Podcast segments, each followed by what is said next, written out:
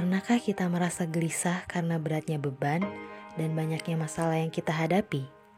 Ketahuilah bahwa saat itu Allah sedang memberikan ujian kepada kita, sebuah cobaan untuk mengukur kadar keimanan serta mengangkat derajat dan ketakwaan kita sebagai hambanya.